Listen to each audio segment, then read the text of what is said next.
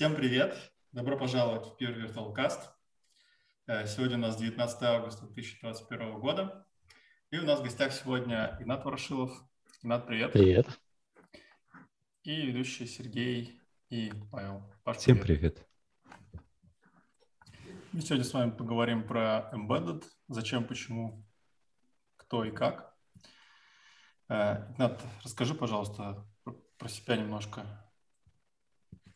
Снова привет. Я, значит, Игнат, как меня уже представили. Сейчас занимаюсь мобильной разработкой, работаю в Дубльгисе, а, в 2GIS точнее. Э, собственно, пишу мобильный SDK. Это, ну, вот если знаете приложение 2GIS, то вот есть карта, навигатор, э, справочник. Есть некоторая бизнес-логика, которая все это объединяет.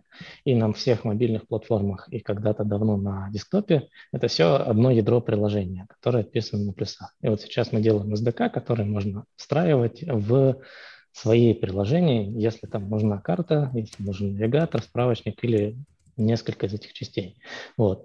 А до того, как работать в Бригесе на мобильной плюсовой разработке, я занимался разработкой электроники, э, разработкой в том числе силовой, радиоэлектроники и, как последствие, Э, много занимался программированием микроконтроллеров. Сначала это были C, потом, собственно, мне повезло попасть в компанию, где было принято писать на языке C++ под микроконтроллеры код, и мне это очень понравилось. Вот, собственно, с тех пор я занимаюсь языком C++, и изучаю его, и немножечко пытаюсь применять даже в продакшене. А почему повезло? Может, наоборот? А, ну, почему повезло? Не знаю, мне есть некоторая штука такая, что мне очень интересно изучать нечто сложное, осознавать, что ты разбираешься в чем-то сложном. Э, то есть язык C++ как раз он в этом плане идеальный кандидат. Он, с одной стороны, можно найти в нем что-то прекрасное, с другой стороны, дофига, простите, очень много сложностей, которые не всегда очевидны, но когда ты поработаешь в одной сфере с этим языком, в другой, в третьей, ты начинаешь понимать и ценить, а зачем все это нужно. А удалось, э, например, в Embedded, да, с которого ты начинал, э, оценить именно какие-то преимущества C++ по сравнению с C? Я так понимаю, ну, больше конкурентов как бы в Embedded, ну, на ассемблере, наверное, еще кто-то пишет а, кусочки. Конечно. И вот тут как раз э, преимущество не в сложности, а в объектно-ориентированном подходе, то есть в синтаксических каких-то вещах, которые C++ э, предлагаются. То есть он сложнее, чем C, но предоставляет больше удобных инструментов для написания более лаконичного какого-то кода, более понятного. Э, и из-за этого получается за меньшее время писать более сложные проекты, условно говоря. А вот расскажи, я никогда на C++ именно в Embedded сильно не работал, так, игрался с ардуинками какими-то просто. И, насколько я понимаю, там, по сути, приходится многое отключать. Скорее всего, почти нет поддержки рантайма, скорее всего, до свидания эксепшены. И просто после этого ведь обычно начинают лететь сразу некоторые идиомы, которые без вот этих элементов языка не могут обходиться. Э, верно, замечание совершенно. Ну, во-первых, не почти нет рантайма, а чаще всего нет совсем рантайма, и чаще всего его ручками приходится отключать на этапе компиляции, потому что рантайм плюсовый отжирает просто неимоверное пространство и, ну, собственно, процессорное время тоже. А дальше про локации, про такие вещи тоже можно забыть, потому что, в принципе, ну, надо отметить, что embedded программисты, как правило, решают с точки зрения софта более простые задачи. Им, в принципе, там не нужен ни RTTI, а, ну, объективно не нужен. Там сильно проще код, сильно проще вся структура. И а, из-за того, что еще ограничено все железом, да, приходится отключать и все вещи, которые используют, используют кучу, приходится ограничиваться очень маленьким подмножеством плюсов, которые поддерживаются на всех платформах. И если говорить про идиомы, ну, про РАИ, в принципе, можно забыть. Ну, могу объяснить, почему. То есть вот у нас есть язык C++, есть некоторые гарантии, которые он дает. То есть, например, то, что у нас глобальные все переменные инициализированы нулем, глобальные какие-то объекты уже сконструированы, а какие-то статические, ну, по сути, тоже глобальные, только ограниченно видимые переменные и объекты тоже инстанцированы уже. А А, ядро микроконтроллера этого не обеспечивает. Прежде чем запустить, собственно, плюсовую программу, мы вынуждены как-то это дело костылить. И когда мы стартуем на микроконтроллере программу, вся, вся эта машинерия проворачивается, и вот передается управление мейну, у нас уже натикает там порядка нескольких там микросекунд, миллисекунд, в зависимости от того, что мы пытаемся инстанцировать. Иногда это допустимо, но чаще всего стоит, э, ну, приходится думать о том, чтобы запустить свое устройство за считанные микросекунды. И понятно, что э, та же самая диорма арраи просто никак не впишется в эти микросекунды. А ты вот говоришь, что практически приходится отказываться от всего, что на куче, а не работает вот эта вот мантра, которую как бы всем всегда продавали, что у вас есть интерфейс к локаторам, если вы подсунете то, что ведет себя как локатор, то в принципе вы спокойно можете работать со всеми там структурами а, данных. Ну, вообще... Но на практике, как... может, это просто не используют, может, просто обещают, что так оно будет работать. Э, у меня нет опыта серьезного работы с аллокаторами и с нечто, с чем-то подобным аллокатором.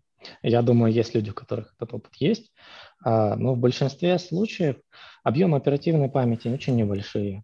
А, объемы данных, которые прокачиваются, очень небольшие, и не так вот сложно Сколько удержать сейчас? Даже... Самый какой-нибудь обычный микроконтроллер, с которым тебе приходилось работать, это сейчас вот в чем обычный, измеряется? Вот если говорить про средненький, то это там 128 килобайт оперативной памяти, там какие-нибудь 64 мегагерца тактовая частота, а, ой, 128 килобайт постоянные позывы флеша, а, там, и 20 килобайт, например, оперативной памяти. В принципе, такие небольшие цифры. Если говорить самое жирное, с чем я работал, ну, это монструозные камни там, с частотой под 200 МГц, 2 мегабайта флеша и там, 512 килобайт оперативной памяти. А, ну, это редкость, это для очень тяжелых вычислительных задач. И, как правило, там уже можно брать что-нибудь с операционочкой, какой-нибудь одноплатный компьютер, и он справится э, и дешевле, потому что разрабатывать свою плату не всегда ну, так просто, если это не массовый особенно продукт. И проще с точки зрения именно разработки. Просто на сях или на плюсах с помощью средств операционной системы взял, сделал программу, и она работает. А я правильно понимаю, что в Embedded очень хорошо заходит мой любимый способ отладки, чисто принтами? То есть а, отладчиком, ну, ну, если можно подключиться, то, скорее всего, жутко неудобно. А, насчет жутко неудобно, скорее не соглашусь. А, если говорить про более-менее продвинутые камни, я не буду говорить про младшие пики, AVR, 8-битные контроллеры. Я буду говорить про что-нибудь, скажем, стоимостью от доллара и что-нибудь с тактовой частотой, там, ну, не знаю, на, на Cortex M ядрах, условно говоря. Там есть э, вполне себе нормальный на, на борту отладчик, э, есть некоторое количество, там, в зависимости от ядра, аппаратных брейкпоинтов, которые тебя ничего не стоят в рантайме. И э, если даже за их пределы выходишь, то там ну, уже получается во флеше хуки рисуется для того, чтобы у тебя любой код можно было поймать. А в плане э, аппаратного обеспечения, ну, отладочник, ну, точнее, как э, отладчик, сама коробочка, она ну, размером, не знаю, как как зарядник от телефона, немножечко больше. А, провода нужно тащить, да, это сложно. А, если говорить о каком-то серьезном устройстве, кроме отладчика, правда, еще нужно большое количество дополнительного оборудования. Это и и какой-нибудь там спектроанализатор, если особенно радиочастотку отлаживаешь. И еще много чего.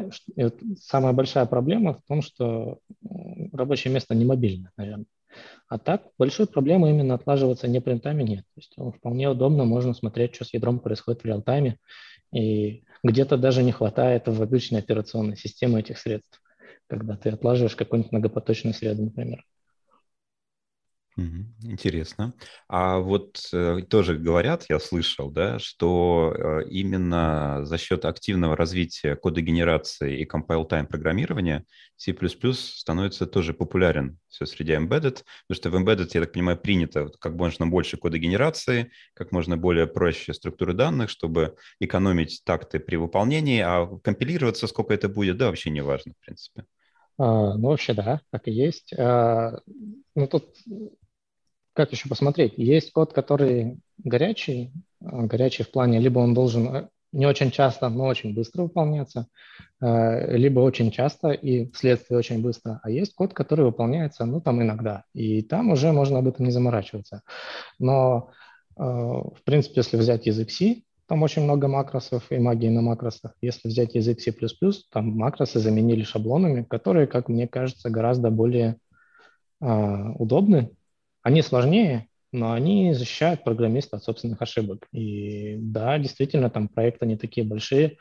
Тут если, например, взять ну, наш плюсовый проект, он собирается на CI там, ну, 10-15. Если взять самую тяжелую прошивку под микроконтроллер, которую я писал у себя на, на, на одной из работ, то она собиралась на весьма посредственной такой машине, там i3 там, второго поколения, 4 гига оперативной памяти, ну прям такая слабенькая машинка, минуты полторы-две.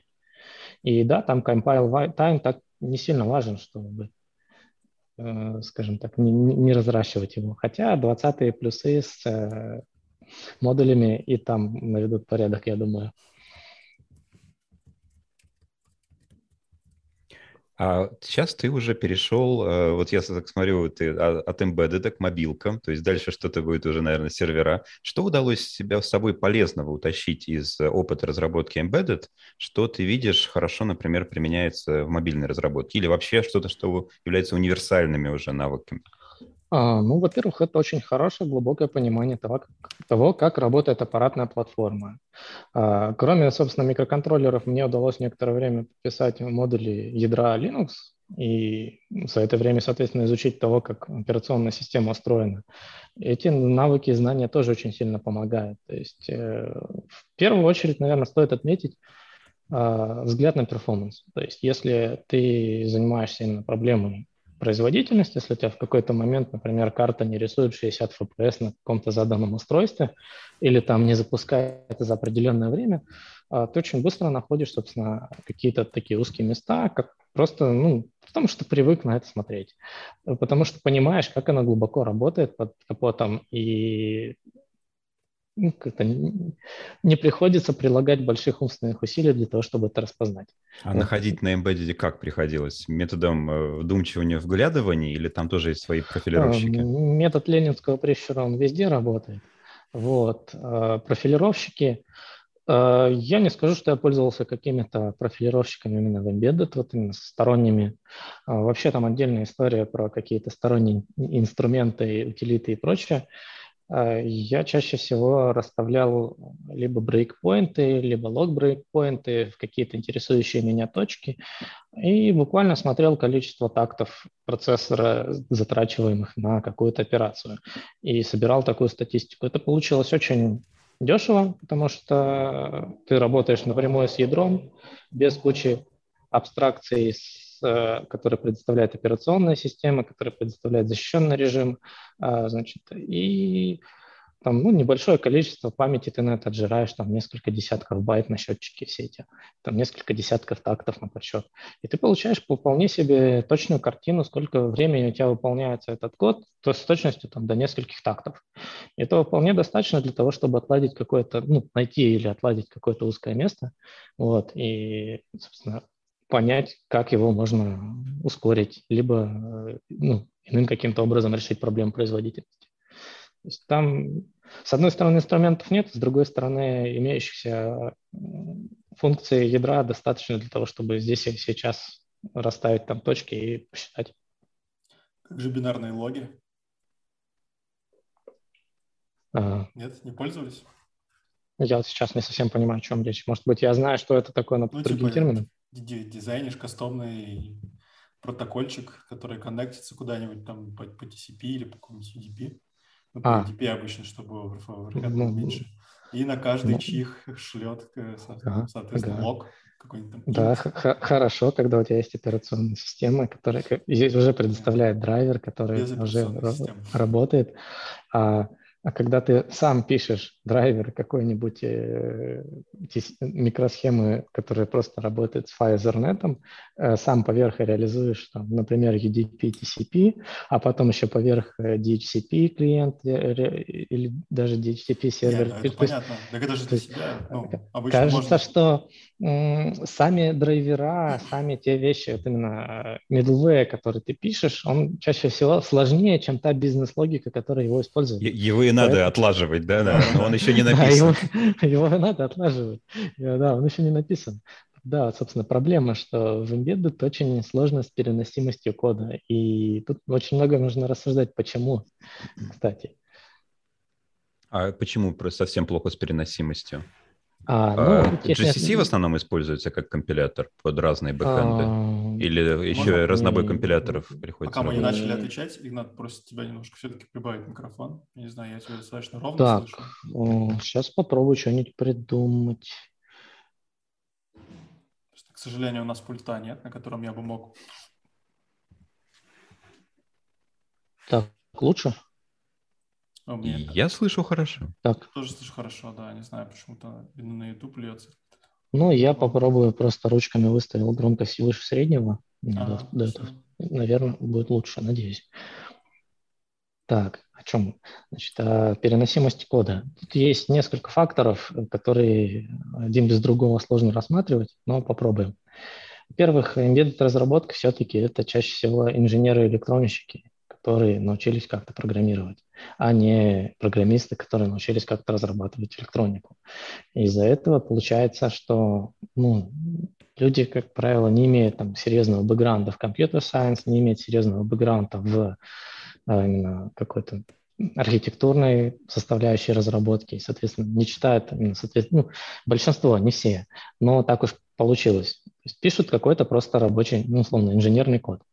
И а, ну, почему я говорю, что мне повезло работать в фирме, в которой писали на плюсах, потому что мне повезло, что там работали именно программисты, которые думали как программисты, которые разделили. Вот у нас есть инженер-электронщик, который правит платы, который, собственно, схемотехнику отлаживает. И есть программисты, которые просто программируют. Если какая-то проблема с электроникой, не сами лезут туда паяльником, а идут и к, специ- к своим специалистам и обращаются с проблемой.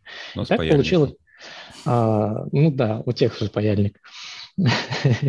вот. Так получилось, что этот подход мне очень понравился, потому что, ну, правда, специализация штука такая, которая повышает, в общем-то, эффективность труда, если говорить о каких-то больших потоках э, ну, производственных. Вот. То есть, э, в первую очередь, э, низкая квалификация, ну, это громко сказано, низкая квалификация как программистов ну, как правило, люди не представляют, что код можно будет переносить. Дальше, собственно, ограничение железа. Чаще всего э, то решение, которое ты пишешь под одну архитектуру, оно может совсем иначе работать под другой архитектурой, просто потому что они совсем по-разному устроены. Все-таки большая часть кода в Embedded – это не бизнес-логика, которая, как правило, достаточно-таки простая, а вот этот самый middleware прослойка, которая отвечает за взаимодействие с аппаратными платформами, там, с внешними какими-то микросхемами или еще с чем-то.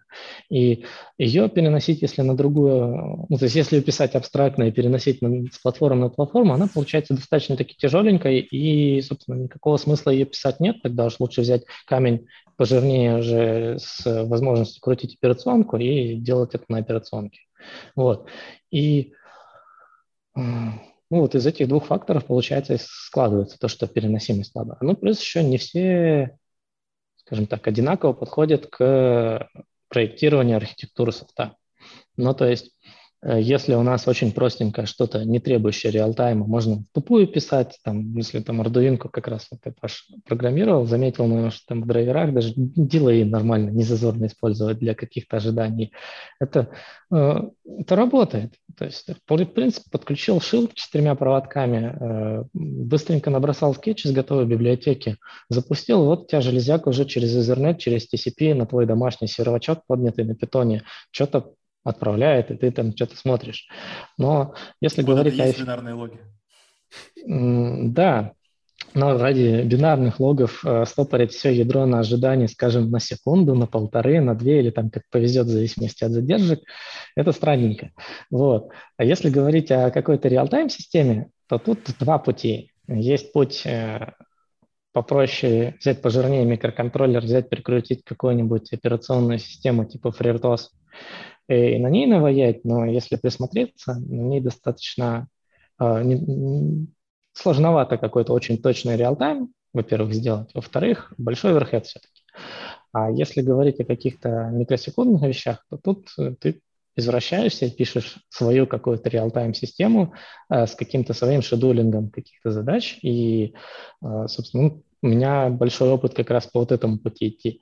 И тут понимаешь, что те драйвера, которые же другие люди написали, он совершенно не вписывается вот в эту парадигму. То есть тебе нужно э, там, ну как, драйвера каких-нибудь э, внешних микросхем, они чаще всего как final state машина оформлены. А, то есть там как, какое-то квантование есть э, операции, как, какие-то состояния, какие-то между ними паузы ожидания. Они не всегда как бы, сделаны именно вот как FSM, да, они сделаны чаще всего вот именно как в Arduino, а, proof of concept, что запустил такую-то операцию, какое-то время подождал, надеялся, что его хватит, и продолжил работать. А то, что в это время ядро стоит, как бы мало кого волнует. Поэтому приходится ну, под свою архитектуру, которая там из раза в раз может немножечко отличаться, а, писать какие-то свои решения. А вот у меня здесь такой вопрос, простой напрашивается. Работает ли вот эта переносимость с простыми типами данных? Вот нас всегда вроде объясняли. Вот пишите просто int, long, char и доверьтесь компилятору. Под конкретную платформу он вам сделает, что надо. Или все-таки да. уже ты хочешь больше контролировать, и ты прям берешь да. из C std четко говоришь, так, 8 бит, 32 бита, 64 бита. Вот какой у тебя э, рефлекс? Ты напишешь скорее int или ты скорее напишешь там std э, int 32t? Угу. Чаще всего работает, отвечаю на вопрос. А, значит, э, но что такое для инженера чаще всего работает? Для меня это не работает. Ну, то есть, если я хочу, если для меня важно, что, например, это int, если для меня это важно, что, например, short или еще что-то имеет какую-то фиксированную длину, то два варианта. Либо я смотрю, на какую платформу я пишу, и я точно знаю, что я на нее завязываюсь, и тогда я допускаю использование стандартных типов, э, которые есть в языке. С, и, и мне хватает тех гарантий, которые дает язык и вот конкретная платформа. Либо, если мне этого недостаточно, я как раз использую вот эти std.int, std.int 8, там 32, 16 и так далее. Вот.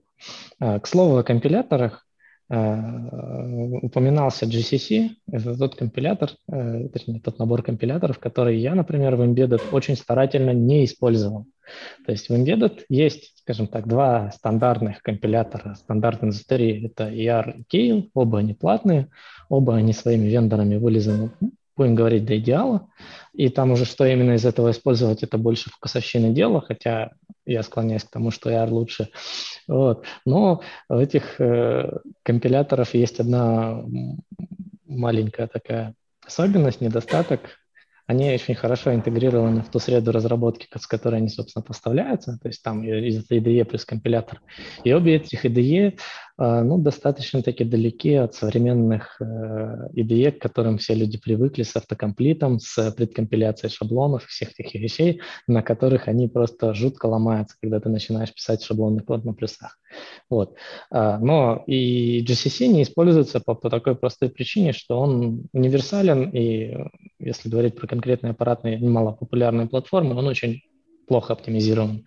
Для примера есть э, Cortex M3 ядро, это достаточно такое э, выше среднего по производительности среди микроконтроллерных ядер. Есть, у него нету FPU, Floating Point Unit, то есть не вычисляет э, на аппаратной части э, операции на, на числами с точкой. Вот. Но э, если взять, например, скомпилировать код, который работает с этими числами ER компилятором или кейловским, там получится вполне себе сносная производительность, даже претендующая на реал-тайм. С GCC тот же самый код он просто в десятки раз медленнее работает. Это именно вопрос к библиотеке, поставляемой компилятором. Собственно, почему чаще всего не используются бесплатные компиляторы там, где нужна высокая производительность. А с поддержкой новых стандартов вот этих специализированных компиляторов как все хорошо или так, а, средненько? А, я бы это сказал условно средненько. А, компилятор вот очень... Сейчас уже там C++ 11 норм или еще там местами? 17 поддерживается. 17. Угу. Да, но только компиляторы проприетарные, дорогие, обновление, поддержка дорогая, и большинство людей там купили его, купили там на год, условно говоря, поддержку, обновились вот в последний год до какой-то там версии, какая есть, там 11 плюсы, если повезло, если чуть больше повезло, 14 и на этом сидят, потому что, ну, достаточно таки дорого. Вот, если говорить про не Россию, то, наверное, там с этим попроще и получше. Но, но все-таки embedded компиляторы, они немножко отстают от общих индустриальных, то есть от какого-нибудь GCC, от Clang, например. В Clang в GCC я мог еще в 2020 году 20 плюсы пощупать чуть-чуть. Там я, скорее всего, сейчас не все 17 получу, хотя, в общем-то, там оно и не все нужно, потому что рантайм тот же тащить незачем. Интересно. И сейчас ты от Embedded уже потихонечку перешел в сторону мобильной разработки, да? И каково это? Железки помощнее, вроде гуляй, Вася, делай все, что угодно теперь по сравнению с вот этими вот 20 килобайтами памяти. А, ну, собственно, вместе с большой силой приходит большая ответственность.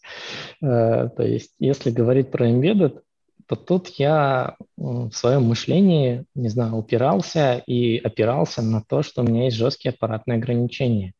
И задачи были достаточно, ну, с точки зрения логики, простые. Мне нужно было их вот простые задачи решать максимально скрупулезно и эффективно. Если говорить про мобильную разработку, у меня есть все средства но теперь мне нужно писать лаконичный, э, хорошо читаемый, хорошо переносимый, расширяемый код в большом приложении, которое просто ну, монструозная архитектура. Не в том плане, что она плохая, а в том плане, что это огромное приложение, очень сложное. И теперь тебе нужно перестраивать свое мышление от деталей, от внимания к деталям э, на внимание тому, как это все выглядит в целом. Uh, и это на самом деле не просто перестроить такое мышление. Это на самом деле идет прям со скрипом. А вот поясни мне про C++ мобильную разработку. Вроде бы начинаешь вот читать про мобильную разработку, и там сразу прибегают вендоры, говорят, вот вам Java, вот вам Kotlin, вот вам iOS, ага. вот вам Swift. Почему, если там взять, не знаю, топ-100 самых популярных приложений во всех сторах, окажется, что большая часть из них, большая часть этой кодовой базы написана на C++? Ну, наверное, это производительность. Ну, а что там а, вроде мощности? Куда там производительнее? А, ну, у нас же мобильные телефоны с собой термоядерную электростанцию с собой таскают, да, у нас аккумуляторов-то нет у них. И э, как бы питать это можно буквально там троллейбусным проводам кинул зарядник и идешь по городу, в навигатор пялишься. Хорошая идея, конечно, но так не работает. Нужна все-таки производительность, при оптимальном энергопотреблении. Поэтому все-таки, если говорить не о веб-аппах, э, а о чем-то более-менее серьезном с точки зрения логики, то приходится все-таки писать на плюсах, потому что внезапно Java немножечко не, не всегда обеспечивает нужную производительность. А вот получается, это производительность э, ради экономии батареи, ну, как один из, да, одна из а, целей. Одна из целей, да. А есть ли какая-то разница именно в написании кода по сравнению с тем, когда тебе просто нужно там, не знаю, или большой throughput, или низкая latency? Ну, я думаю, есть. Но что, грубо говоря, как... какой-то вот алгоритм тебе приходит в голову, и ты понимаешь, что если бы тебе нужно было у него высокую пропускную способность, ты бы ее вот так написал. А если тебе нужно экономить батарейку, ты бы ее написал по-другому. Ну, мне пока сложновато ответить на этот вопрос. Э, у нас есть ребята, которые, например, пишут графический движок. Я думаю, они немножко побольше этом заморачиваются. Вот, я все-таки пишу SDK, это по большей части, части бизнес-логика. Ну и там приходится иногда думать о производительности и от э, пропускной способности, и о задержке, да, но по меньшей степени. А если говорить про платформы, то у нас э, все-таки, да, кодовая база на C++, но платформенная обвязка все равно на Swift, если это iOS, и э, ну, в случае с 2GIS это Qt плюс QML, в случае с SDK это Kotlin и кодогенерация. То есть у нас дженайные вызовы не ручками пишутся. У нас, кстати, один коллега на DevDay по этому поводу рассказывал, как это все устроено именно на Swift и очень похожим образом устроено на Android части. А вот в этом же еще и второй плюс, э, да, большая переносимость э, плюсов. То есть, грубо говоря, если кодовая база, которая делает логику, она большая, она на любом языке, значит, будет большая, то при необходимости поддерживать Android и iOS, если бы использовать такие, скажем так, их родные языки, да, более нативные, то ну, пришлось ну, два бы... раза, три тупо... раза пришлось бы логику писать, да. Да, Верно. пришлось бы два раза писать, а еще, наверное, это десктоп, и мало ли там еще в вебе используется то же самое.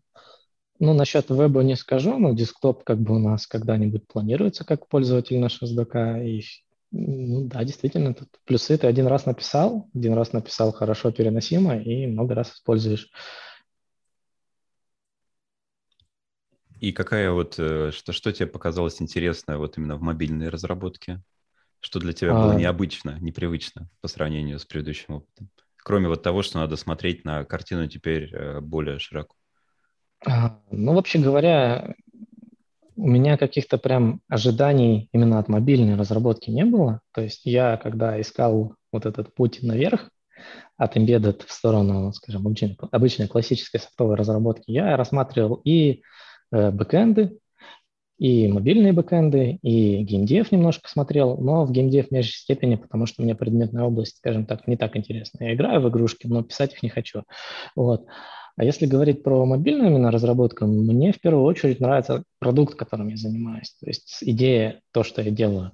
И, ну, наверное, если сравнивать с ожиданиями от бэкэнда, э, то разницы я почти не вижу. Ну, только с базами данных я поменьше работаю, а с внутрянкой побольше, с графикой побольше немножко, немножко больше с платформой специфичными какими-то вещами там э, э, геолокация, там батарея, состояние приложения, там может быть Да это практически системы. игрушка. Современный навигатор – это же почти как игрушка. Туда только Но... добавить какие-нибудь ачивки, да, и, это, и бонусные баллы, и вот тебе игра. Шутки шутками, у меня коллега предлагал одно время забуткемпиться в свободное время и на нашем графическом движке, вот как раз коллега с э, команды графического движка, написать игрушку. То есть вполне такой сносный, полноценный графический движок, на котором можно что-нибудь Змейку, да. То есть берешь в машину, садишься, врубаешь ваш навигатор, там специальный режим, и как в змейку ездишь по улицам города. Да. Э, э, использовать э, графический движок наше приложение только для змейки, но это какой-то, не знаю, веркил. Посерьезнее что-то, да? Можно шутан написать вполне на этом движке, он будет как-то работать. Ну, насчет нет-кода надо, конечно, подумать, но вот если говорить про локальное что-то, то вполне себе можно или стратежку с э, разными уровнями детализации. А под графикой там имеется в виду что? Это какой-то именно движок, который отдает уже рендеринг на конкретную карту конкретного телефона? Ну, графический движок у нас трехмерная бы, вещь, которая OpenGL. А, то есть у нас прям полноценный графический движок. На а, котором... А, просто, наверное, в э, телефонах есть, прям как... готовой такой нету штуки, да? То есть есть только Скорее, OpenGL слой ск... или да, более современные OpenGL... слои? Есть вот именно такой слой OpenGL, да, ну, в частности, у нас, насколько я помню, на OpenGL все это делается. У нас, на, собственно, графический движок, он рисует картинку, он шейдеры применяет, это все, и выдает уже готовую картинку на отображение. Шейдеры приходится вот на этих специфичных языках шейдеровских писать? А, ну, мне уже приходилось немножко их колупать, да. Там как бы сишечка, но с некоторыми особенностями. И э, ты чувствуешь какую-то разницу между Android и iOS? А, нет. Ну как, если говорить про плюсы, то 90, там, 95% кода на плюсах, оно абсолютно независимо от платформы и работает, э, скажем, везде одинаково. Если говорить про платформенную плюсовую обвязку, у нас есть для iOS отдельно заведен модуль плюсовой платформы, есть для Android отдельная платформа, но это пока что две платформы, которые мы поддерживаем. И там есть некоторые различия. Там приходится даже в плюсах думать о том, как это устроено на Android. Ну и, естественно, есть достаточно таки большая часть именно iOS и, а, ну, то есть свифтового и андроидного джавового кода, точнее котлиновского, который мы пишем конкретно на платформе. Ну, собственно, мы что, мы же SDK запускаем, а вместе с SDK у нас есть э, тестовое приложение внутреннее, в котором мы там сделали фичу на плюсах на платформе, тут же ее проверили. И есть э, а, демонстрационное публичное приложение, которое уже берет собранный наш компиленный артефакт и засовывает просто типа, вот, ребят, смотрите, вот наш SDK можно использовать вот так, вот так вот так. Вот ну, на уровне внутрянки в основном нет разницы. На уровне пограничных платформы, конечно, есть. А с точки зрения инструментов, получается, нужно минимум работать с двумя языками, а, скорее всего, если под все платформы собирать, то тремя-четырьмя. А что в качестве инструмента сборки сейчас популярно вот именно в мире мобильной разработки на C++? А, ну, я не могу сказать за все. А, у нас, если говорить про систему сборки, то у нас проект CMake собирается. И а, ios если... код, и андроидовский код, весь а, CMake. iOS, CMake, C++, CMake, Android это Gradle плюс запускает CMake э, таски. Но это говорить про локальную. На CI я точно не расскажу, как это все устроено, но очень похоже, скорее всего. Вот. И ну, я не знаю, насколько это стандартно, нестандартно, у меня другого опыта просто нет. Не, ну CMake, наверное, как до сих пор самое популярное в этом смысле, да. Просто, если я правильно помню, у андроида... А, Gradle — это у него какой-то новый стиль? У него был какой-то свой собственный ну, до этого? Малым, по-моему, если не ошибаюсь. Могу ошибаться. Java мира. Вот. И я, например, в последнее время что-то все чаще поглядываю в сторону Bazel, который вроде как раз и позиционируется, что он должен уметь хорошо между собой разные языки дружить. Не знаю пока, как mm-hmm. получается. Вот пока я там только игрался и собирал пару больших проектов, естественно, гугловых, по-моему, больше никто особо бейзовым еще не пользуется, кроме самого гугла. Вот, ну, CMake, CMake наше все, по-моему, по всем ну, опросам ну, экосистем, так, да. да, это больше половины все сидят на CMake. Серега то ли зевает, то ли он не согласен, что CMake наше все. Я, я буквально недавно объяснял коллегам, что у нас переводят, перевели один проект с Make на CMake. Я вздохнув, объяснил. А, вы только-только это сделали, да? Не, не, такая это один. Один, а, один. Я да. понял. У нас просто очень-очень много маленьких проектов. А, так вот, я им объяснял, что я ненавижу все билд-системы одинаково. То есть для меня переход с мейка на CMake это как бы, ну, я не могу культурно выражаться, но это даже не из пустого в порожнее. И в общем нас можно понять. Работа в никуда просто. Ты из одного плохо, ну, плохого как бы делаешь другое плохое. Просто оно, оно по-другому плохое. Но легче от этого не становится. Ну, там мотивация такая была, типа в команде все пиш, э, используют, ну, почти все из там, не знаю, два человека только не в Vime пишут. И мотивация перехода была, типа, что мы по... все IDE поддерживают CMake. Зачем? А за, зачем ну, идея поддерживать CMake, да? Вот у меня такой хороший вопрос. Не, ну в смысле, что можно там э, поиск кода легче, ну весь рефакторинг лучше работать должен, там, бла-бла-бла. Но когда вся команда почти что на, пишет в Vime, то это не очень понятно. Ну, в общем, да, да. Я не, по-моему, к Vim можно language сервер прикрутить, а многие language серверы, а, они, а, я понял, Syntax наше все до сих пор, да? Да. Ну, я говорю, когда у тебя очень много маленьких проектов, то это тяжело. Угу. Ну да, и вопрос смысла. То есть просто тут скоро перевели с Make на CMake, а может уже скоро надо будет на что-то другое перевести. Мне это... кажется, тут сама постановка вопроса, а какой билд-систему вы используете, говорит уже о том, что нет одной универсальной хорошей. То есть есть недостатки одних, других, третьих, с которыми так или иначе приходится мириться. Как и компиляторы. А нет. Да, вот ты, Игнат, тоже говоришь, что стандартные компиляторы в Embedded не подходят, но все равно есть два уже хотя бы два, да? А ну, дальше да. уже каждый свои предпочтения предъявляет. Ну, ну, кстати, про компиляторы у нас а, код собирается тоже и клангом, и GCC, и вполне себе как бы и кросс-компиляторный, и кросс-платформенный получается. Но почему-то выбрали в продакшн именно сборку клангом. Ну, для единообразия, может быть, оно хорошо. Там-то хоть это проблем с поддержкой новых версий стандарта нет? Там кланг свежих версий? Ну, да, причем мы все ждем именно такие, у нас как бы есть большие планы на скорый переход на 20-е плюсы, и причем самое главное... А что ждете от 20-х в первую очередь?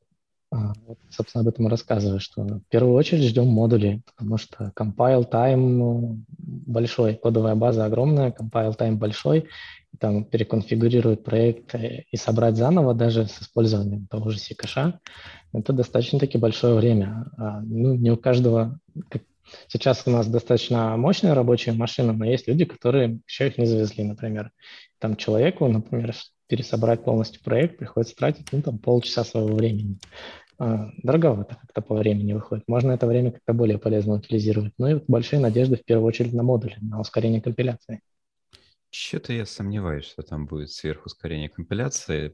Ну, надо, будем будем надо посмотреть, смотреть, очень да. надеюсь. Просто никто э, особо откровенно не рапортует так, чтобы это еще было воспроизводимо. Чтобы кто-то мог а. прям показать нормальный воспроизводимый эксперимент. Там вот было 10 минут, вот, короче, это стало, не знаю, 6 минут. Вот, так уже профит. есть прям production ready модули, которые вот, вот, вот прям...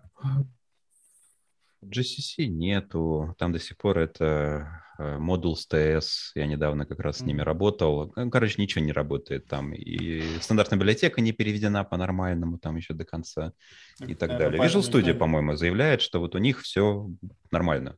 У них так, сейчас... никто не пользуется, всем пофиг. Да, у них бета вышла, вот последняя бета, и там вроде заявлено, что все, это уже вот прям фича, а чуть было не по дефолту включено. Ну, по поводу дефолта я сейчас сомневаюсь.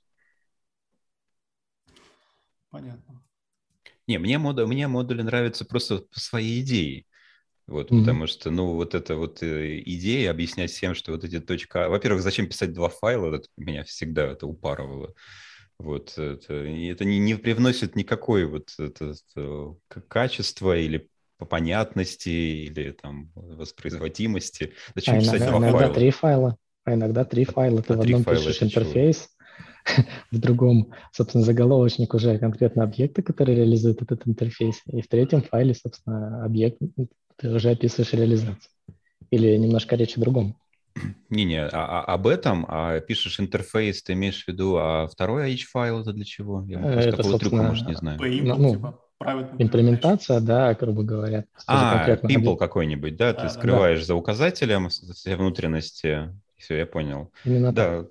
Я просто пимпл обычно пишу сразу в CPP, но если их шарить ни с кем не надо. А если их надо ага. шарить с внутренностью библиотеки, да, тогда действительно два H-файла пойдет. Нет, у нас Pimple во весь рост используется, очень много где. У нас есть э, большая практика форвард-деклараций, и, собственно, без этого было бы еще сложнее. Еще медленнее. И еще медленнее, да.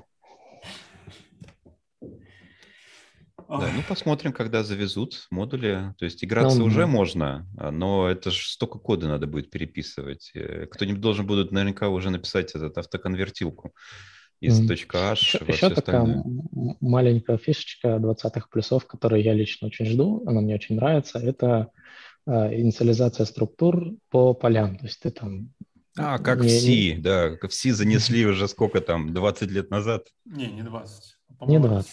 Не в C99? Не, не. Нет, в 11, по-моему. В 11, да? Нет, в, в 90, ну, короче, GC давно поддерживает, а стандарт... Ну, короче, как в питоне. Вот, в это, да, только у нас, так как всегда, с сюрпризом, там же обязательно нужно порядок соблюдать. То есть в C вроде как можно в любом порядке перечислять. Типа, если у тебя есть структура ABC, ты можешь написать, инициализировать ее .c, .b, .a равно. А в C++ так нельзя. Нужно обязательно перечислить по порядку. .a, .c. Я не помню, пропускать можно? По-моему, можно. Э, да, пропускать можно. Ну, в общем... Но, по-моему, для параметров функции это еще не работает. Для параметров нет. Только для структур. Ну, ну ладно. А что, ну, слишком большие конструкторы, да, или что? Слишком много параметров в конструкторе? Может, это плохой признак? Попахивает? Иногда кажется, что только для красоты пилить какой-то модуль на несколько не хочется. И он логически выполняет одну задачу, э, делать все, ну, говоря, монолитно, а ну, большое количество параметров нужно, потому что ну, нелогично создавать объект с недоинициализированным, которому недостаточно данных для начала его работы. То есть тут все-таки RAID работает. Но с другой стороны, у нас есть такая штука, как ну, то есть не, не все конструкторы мы ручками заполняем. У нас есть э, DI-контейнер, который мы там, пишем какие-то для модулей прослойки, которые, собственно, подставляют все эти параметры, резолвят из, из этого же DI-контейнера. В результате получается, что э, много так кода не пишется. То есть там, ну, грубо говоря, есть объект, который мы хотим сконструировать, есть зависимости, которые мы тегами просто подставляем, И получается, что да, там, ну, 10, допустим, параметров в таком плохом случае подставляется. Ну да, там портяночка получается шаблонного кода не маленькая. Не, но, но это она один раз написана и... Ты же не пишешь самую это, э, инициализацию, инстанцирование. Ты что, не пишешь? DI, скорее всего, делает какую-то кодогенерацию? Ну, там на шаблонах все. Mm. Вот. Не, не сказал, что там не пишешь все, просто пишется один раз и много раз используется. А, то есть DI на шаблонах такой статический, да, получается? А, ну да. Угу. Я просто, Причем, у меня обычно ну модель ну, как, DI, это живет, Java Spring, когда в XML все описываешь. Живет-то все, это, живет все это в рантайме, а, но как бы все, все типы, все зависимости, все эти э, вещи, которые на, compile тайме нужны, они определяются в compile тайме, и а, с точки зрения производительности этот DI не сильно там много Overhead добавляет, он именно в compile тайме как бы все проверяет. А, а в рантайме, собственно, ну, там есть какие-то преинициализированные вещи, которые мы кладем заранее в контекст, условно говоря, и используется, и это прямо на старте приложения происходит инициализация, если это ну, не контекст что-нибудь. А в основном ну, по первому требованию создаются объекты, и вполне себе такой подход работает, и очень даже удобно иногда скажем. Я бы себе в микроконтроллерах такого не мог позволить. Шаблоны мог позволить, правильно? Шаблоны мог позволить, но э, если говорить там о, о устройстве, которое, например, может в Ethernet, в GSM, Wi-Fi, плюс еще опрашивают по какому-нибудь TCP, Modbus или там э, Modbus RTU каким-то десяток устройств, для каждого из которых это свой объект, с которым как-то можно взаимодействовать, который, ну и если это все на старте инициализировать, получится очень долго. И тоже приходится так по востребованию все инициализировать, размазывать по времени. И ну, там это приходилось рулить ручками. Там не так все просто, удобно и хорошо. Здесь же ну, в все делается. Работают роботы, а не человек. Ну, можно так сказать. Человек это один раз проектирует.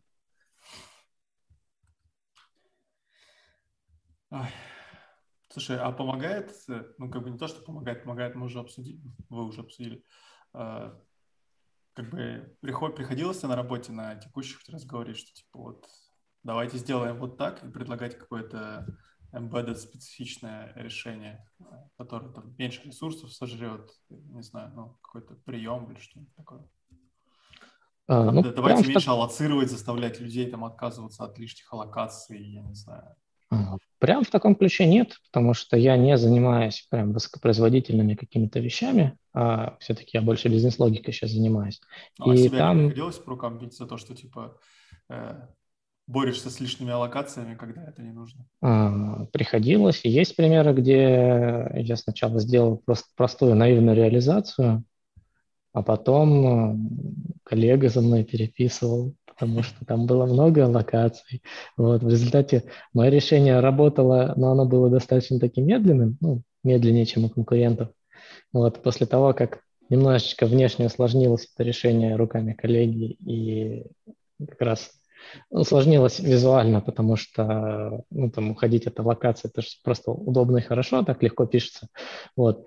Как-то немножко модифицировал, несколько раз выросла производительность. Ну, понятно, что после того, как я увидел, что вообще-то иногда так можно, я стал немножко по-другому смотреть на эти вещи. Э, да, все-таки отрезвел немножко от того, что у нас есть да, память, которую можно бесконечно выделять, бесконечно освобождать много раз э, все-таки ну, хоть а, не доходит, а? не доходит до того, что когда ты думаешь, а не написать ли мне тут цикл, то надо писать служебную записку ведущему архитектору проекта, и он должен завизировать ее тремя печатями. Шутку понял, оценил.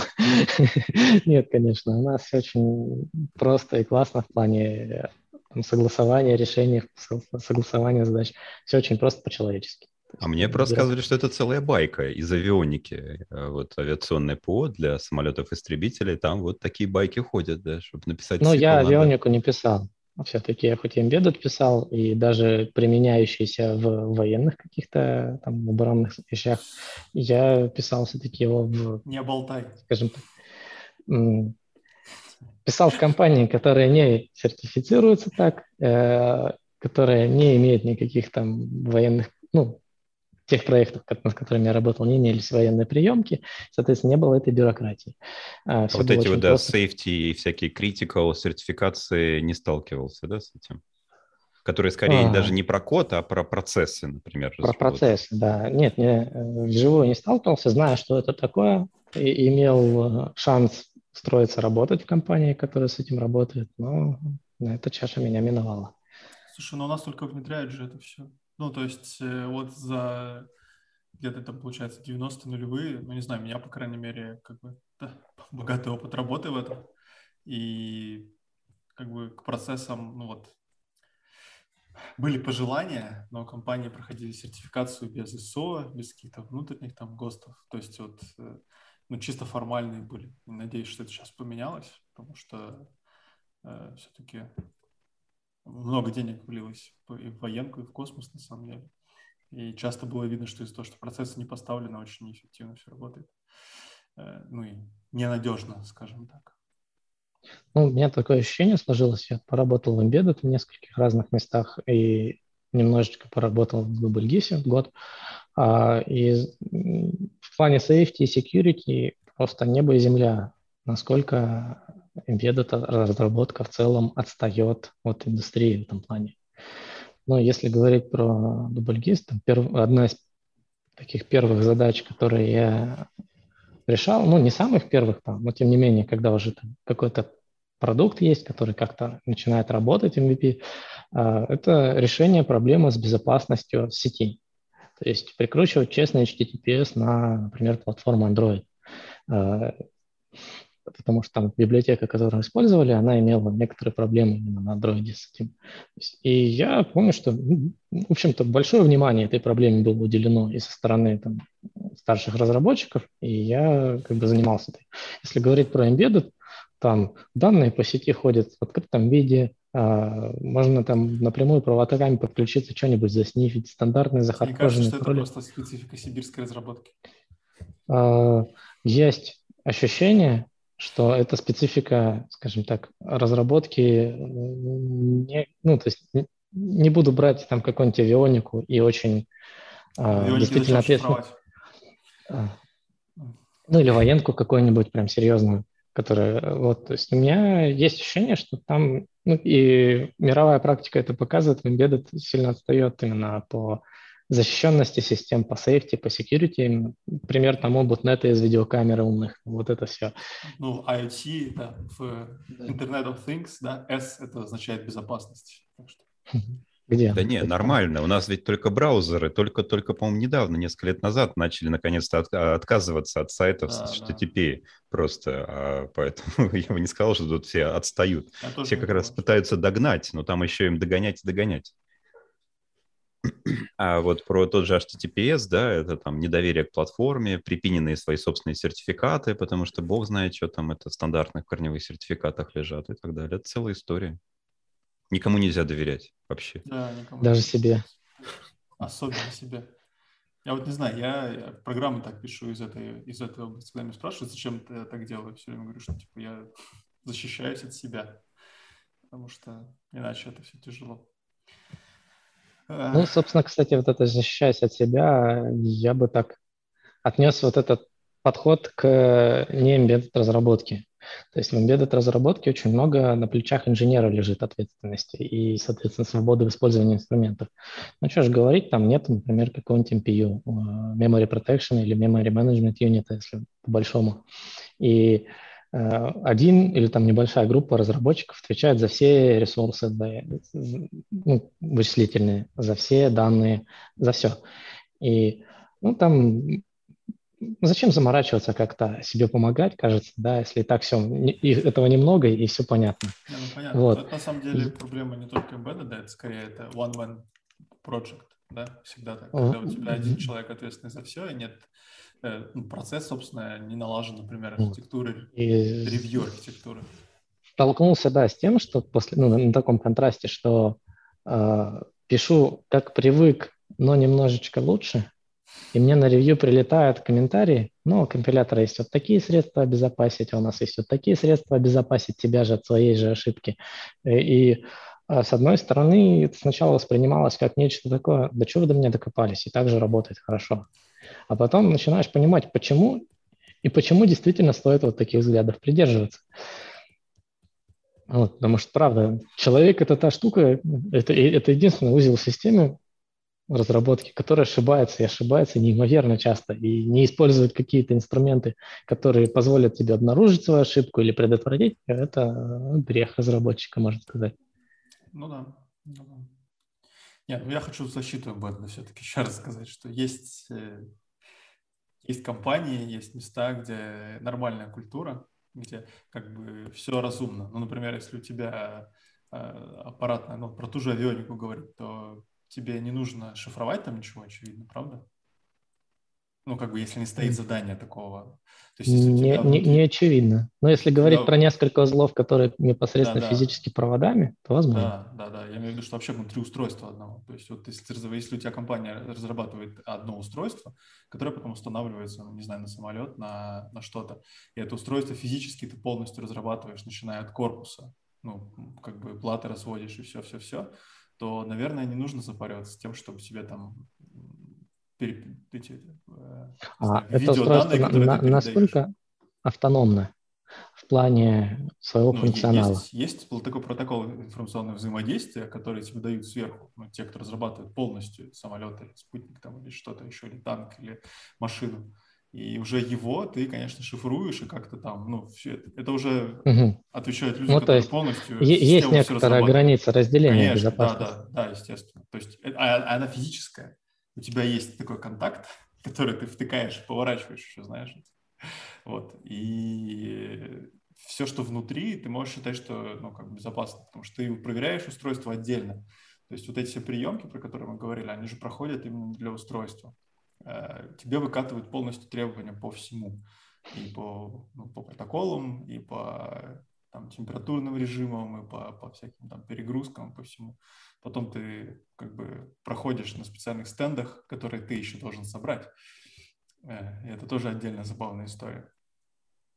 Ну, Самое вот. что забавное, а потом, когда из этого уже готового продукта развивается следующая версия, какой-нибудь гениальный инженер приходит и говорит, слушайте, а я тут придумал, как сэкономить кучу денег. Давайте соединим, не знаю, систему раздачи Wi-Fi в самолете с вот этим контуром управления. Ну ничего страшного не будет. Не знаю, не знаю. Не, ну, в общем, есть компании, которые нормально. Я ни, ни в коем случае не ставил под э, сомнение отсутствие, ну, точнее, присутствие таких компаний. То есть я скорее про свой субъективный опыт говорю. А. Ну, наверное, об этом стоило сначала сказать, да? Да, да, просто это звучало именно так, что в embedded, в embedded, в embedded. Да, в моем опыте очень все плохо с... Э, то есть, ну, ну, как точнее, а, с точки зрения именно абстрактной безопасности очень плохо, но с точки зрения того, где это применяется, это не критично. Вот. Понятно. Еще, ну, мне кажется, такая история, что если в какой-то момент ты это понимаешь, если понимаешь, и потом тебе должно хватать силы воли это все тащить. Потому что э, ну, я в какой-то момент понял, что вот нам нужно делать еще лучше, и как раз э, из Embedded я ушел, потому что э, мне не давали там развернуться. Налаживать процессы и заставлять людей писать правильно, потому что ну, как бы, когда ты просто такой же разработчик или неважно там тим лид или что-то, а ты понимаешь, что вот э, как бы если твоя команда будет делать хорошо, а все остальные плохо, э, и ну, именно в процессном плане, в смысле, что процессы не налажены, то легче от этого не станет. Это очень похожая история у меня есть, именно что кажется, что люди, которые работают с аппаратной платформой, чуть менее подвижные именно в плане таких вещей, Э, чем люди, которые просто пишут софт. Потому что ну, аппаратная платформа, она там одна поддерживается там несколько лет или десяток лет, и подходы, они также поддерживаются несколько лет или десяток лет. Я, я только про программистов все-таки, я только про... То есть я не, не лез никогда в аппаратные, я именно программист. Mm-hmm. Да. Спасибо большое, Игнат. У нас уже кончается время. У нас сегодня жесткий тайм-слот. Mm-hmm. Спасибо большое за интересную дискуссию. Приходи mm-hmm. еще. Взаимно. Я в основном слушал, мне было очень интересно. Друзья, всем хорошего вечера четверга, завтра всем хорошей пятницы. Э, спасибо, что смотрите.